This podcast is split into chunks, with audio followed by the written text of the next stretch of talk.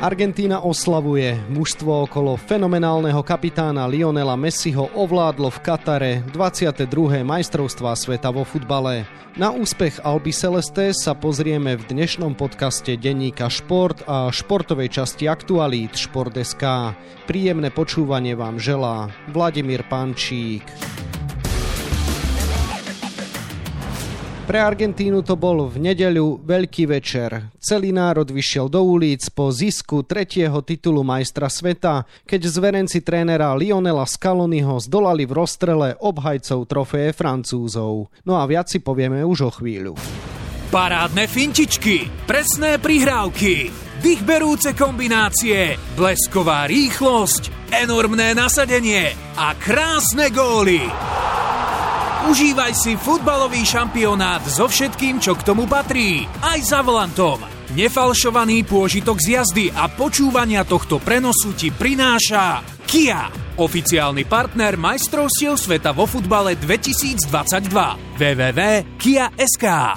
Úspech Argentíny veľmi prežíval aj host dnešného podcastu. Hovoriť totiž budem s bývalým slovenským reprezentantom, no zároveň rodákom z argentínskeho San Jorge a dnes útočníkom Banskej Bystrice Davidom de Petrisom, ktorému želám pekný deň. Pekný deň, Vlado, aj všetkým. David, tak ako sa ti páčilo finále? O, tak si myslím, že v finále mal všetko, všetko, čo môže mať a páčilo sa mi, lebo skončil víťazom Argentíny, samozrejme, a Messimu, ale myslím si, že aj pre neutrálny fanúšik, kto má rád futbal, tak musel mať krásny zážitok a keby boli všetky finále takto, tak by bola paráda. Argentína bola dlho výrazne lepšia, viedla dva nula, ale dovolila Francúzsku vyrovnať na dva dva. V predĺžení išla znovu do vedenia na tri dva, ale opäť inkasovala. V závere mohli dať Francúzi štvrtý gól, ale predsa len prišlo k penaltovému rozstrelu, kde mali Argentínčania pevnejšie nervy. Aké nervy si mal ty počas tohto priebehu? Uf,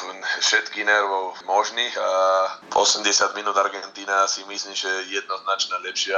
Neviem do akej minúty, či bolo sedemdesiat, tak Francúzsko nemala stredu na bránu. Vyzeralo, že už sa čaká len na koniec a zrazu situácia penálta dva jedna, kontaktný gól a futbal je taký, že Francúzi sa dostali do zápasu, hneď vyrovnali a už znova odvorený zápas. Podobná situácia ako Argentína sa šila proti Holandsko, takže skúsenosti s tým mali, určite nechceli niečo také, ale ukázali znova, si myslím, že v predlžení, že mohli znova ten zápas vtedy vyhrať, ale aj zároveň aj prehrať a neskutočné situácie a potom na penalty som veril, že brankár Martínez chytí minimálne jednu penaltu a dokonca potom nedali jednu, čo kopali mimo, takže klobúk dole pre hráčov Argentíny, čo kopali penalty tiež. Argentína čakala na takýto úspech od roku devätnásťstoosemdesiatšesť, ktorý si teda ty ešte nemohol zažiť. V tvojom živote je toto pre teba veľký úspech. Nie si teraz v rodnej krajine, zažívaš ho na Slovensku, ale v každom prípade vieš si predstaviť, čo sa tam teraz deje? Viem si predstaviť, tak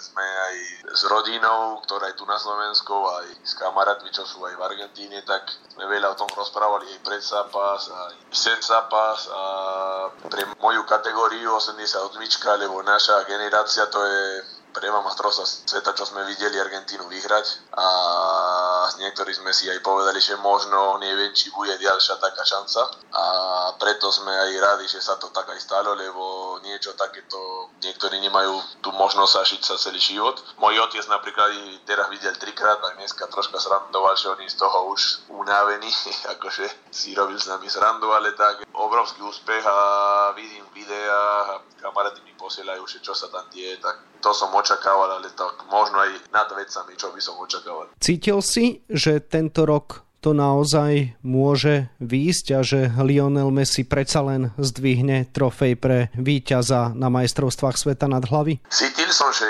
je dosť možné, keď som bol v júni vo Wembley na tom proti Taliansko. Tam som videl mužstvo, ktorý jednoznačne porazil Talianov. Aj keď Taliani sa nekvalifikovali na majstrovstvá sveta, tak samozrejme, že to je ťažký super.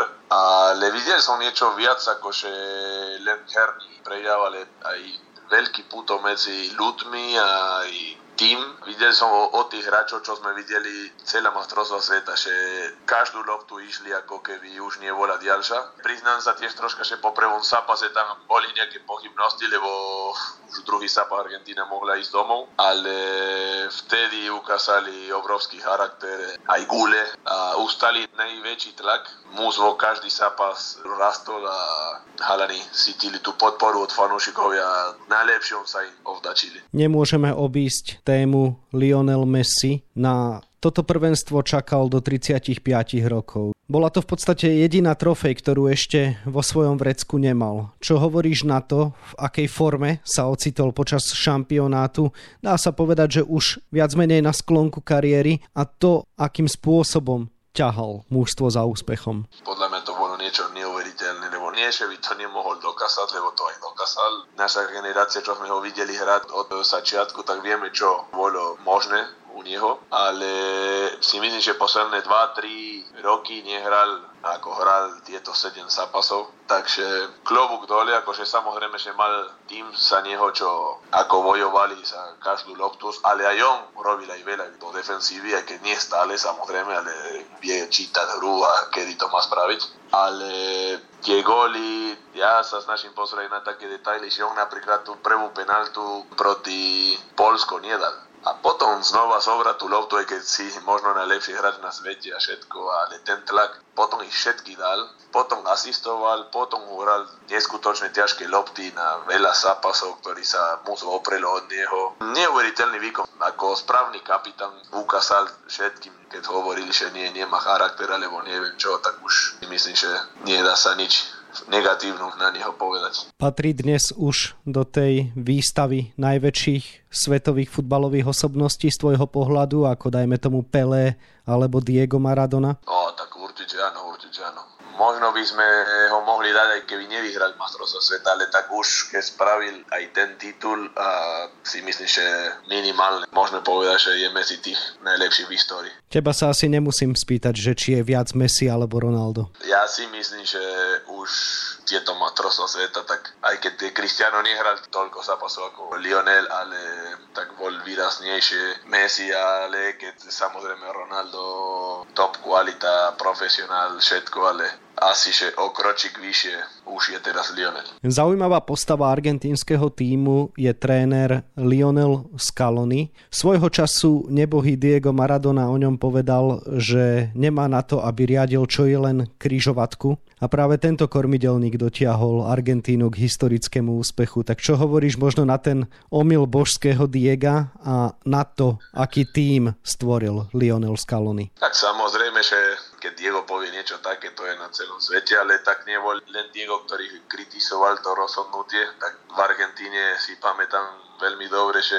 neviem, či bol jeden novinár, jeden tréner, alebo bývalý tréner, alebo niekto, ktorý by povedal, že bolo správne rozhodnutie. Samozrejme, keď povie to Diego, tak slovo je stokrát silnejšie ako hociaký iný, ale nebolo štandardné rozhodnutie dať ako tréner, ktorý ešte netrenoval ani klub. Tak si myslím, že to možno tá kritika aj dá sa povedať, že sa dala očakávať, ale teraz na druhú stranu, keď už vieme, ako skončilo celý príbeh, klobúk dole, ale veľký klobúk dole pre Scaloni, že ten celý tlak a všetko, čo sa rozprávalo, filtroval, vytvoril neskutočnú partiu, vytvoril neskutočný tím, lebo argentínska reprezentácia naozaj to vyzerá ako keby hra tým, ktorý trénuje každý deň spolu a vieme všetci, ktorí hráme futbal, alebo poznáme, alebo ľúbime futbal, že tréner reprezentácie nemá ani čas, nemá ani ako vytvoriť niečo také a on to dokázal a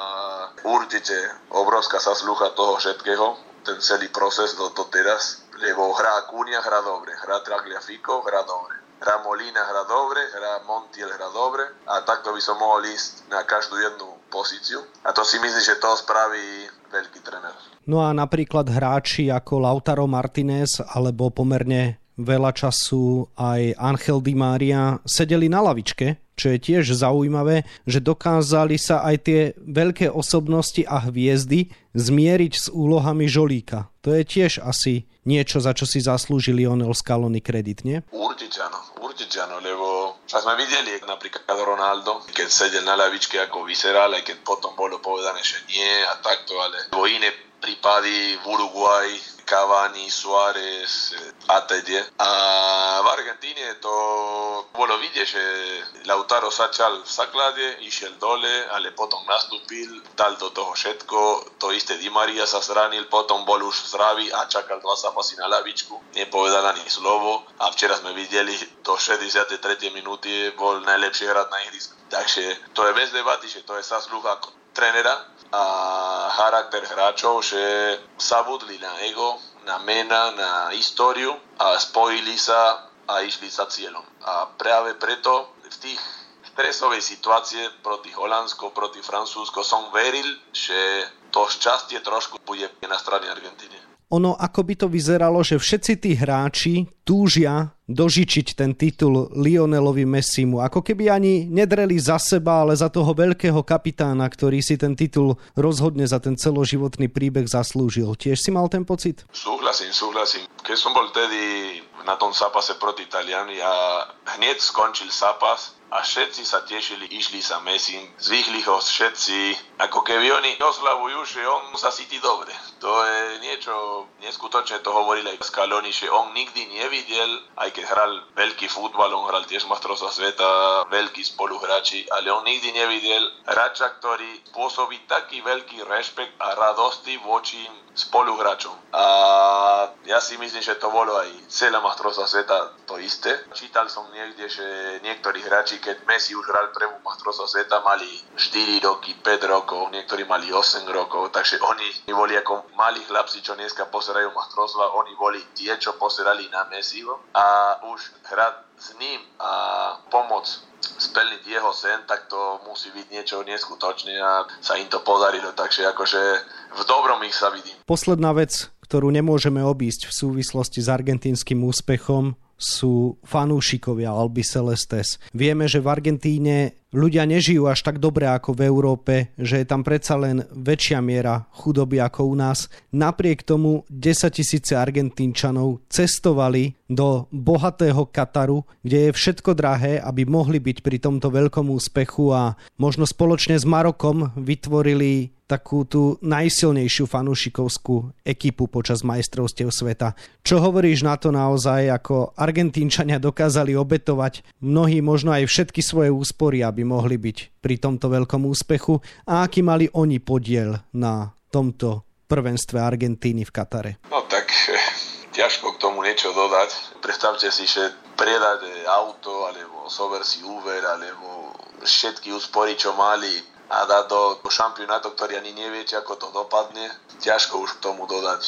Ten futbal je v Argentíne viac ako šport a preto tie sklamania sú obrovské a tie radosti, keď je úspech, je tiež obrovské. Ale samozrejme vieme, že tie úspechy sú vždy menej ako tie radosti, ale tak to je niečo neskutočné a myslím si, že určite aj to aj hráči povedali, že cítili tú podporu. Bolo jednoznačne, keď hrali hociaký zápas, že boli ako doma, ako na ihrisko. V tých ťažkých momentoch tak cítili tie, ten spiev, tie korály, všetko bolo ako keby sa hralo vo Buenos Aires a im dodali ešte, ešte tú sílu, ktorý niekedy potrebovali a si myslím, že to bolo veľká zasluha tých fanúšikov. Toľko bývalý útočník našej reprezentácie a argentínsky rodák David de Petris, ktorému ďakujem za rozhovor a želám ešte pekný deň. Ďakujem aj ja, pozdravujem všetky a pekné sviatky. Majstrovstvám sveta vo futbale sa viac venujeme na webe šport bodka es ká a takisto v denníku Šport. V jeho dnešnom vydaní nájdete aj tieto témy.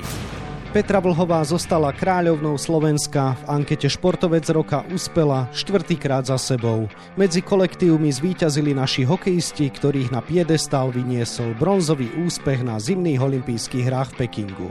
Hokejová reprezentácia na Vianočnom Kaufland Cupe v Bratislave zaujala nielen výbornými výkonmi, ale aj málo výdanou efektivitou. Slováci najskôr rozdrvili Nórsko šesť nula a následne si výsledkom šesť jedna poradili s Lotyšmi. Rakúska biatlonistka Lisa Teresa Houserová triumfovala v pretekoch s hromadným štartom na podujatí Svetového pohára vo francúzskom Annecy. Naša Paulína Bátovska-Fialková sa naďalej trápi so streľbou, aj preto obsadila len dvadsiate siedme miesto. No a na dvadsiatich štyroch stranách je toho samozrejme oveľa viac. Scenár dnešného podcastu sme naplnili a zostáva nám sa už iba rozlúčiť. Ešte pekný deň vám želá Vladimír Pančík.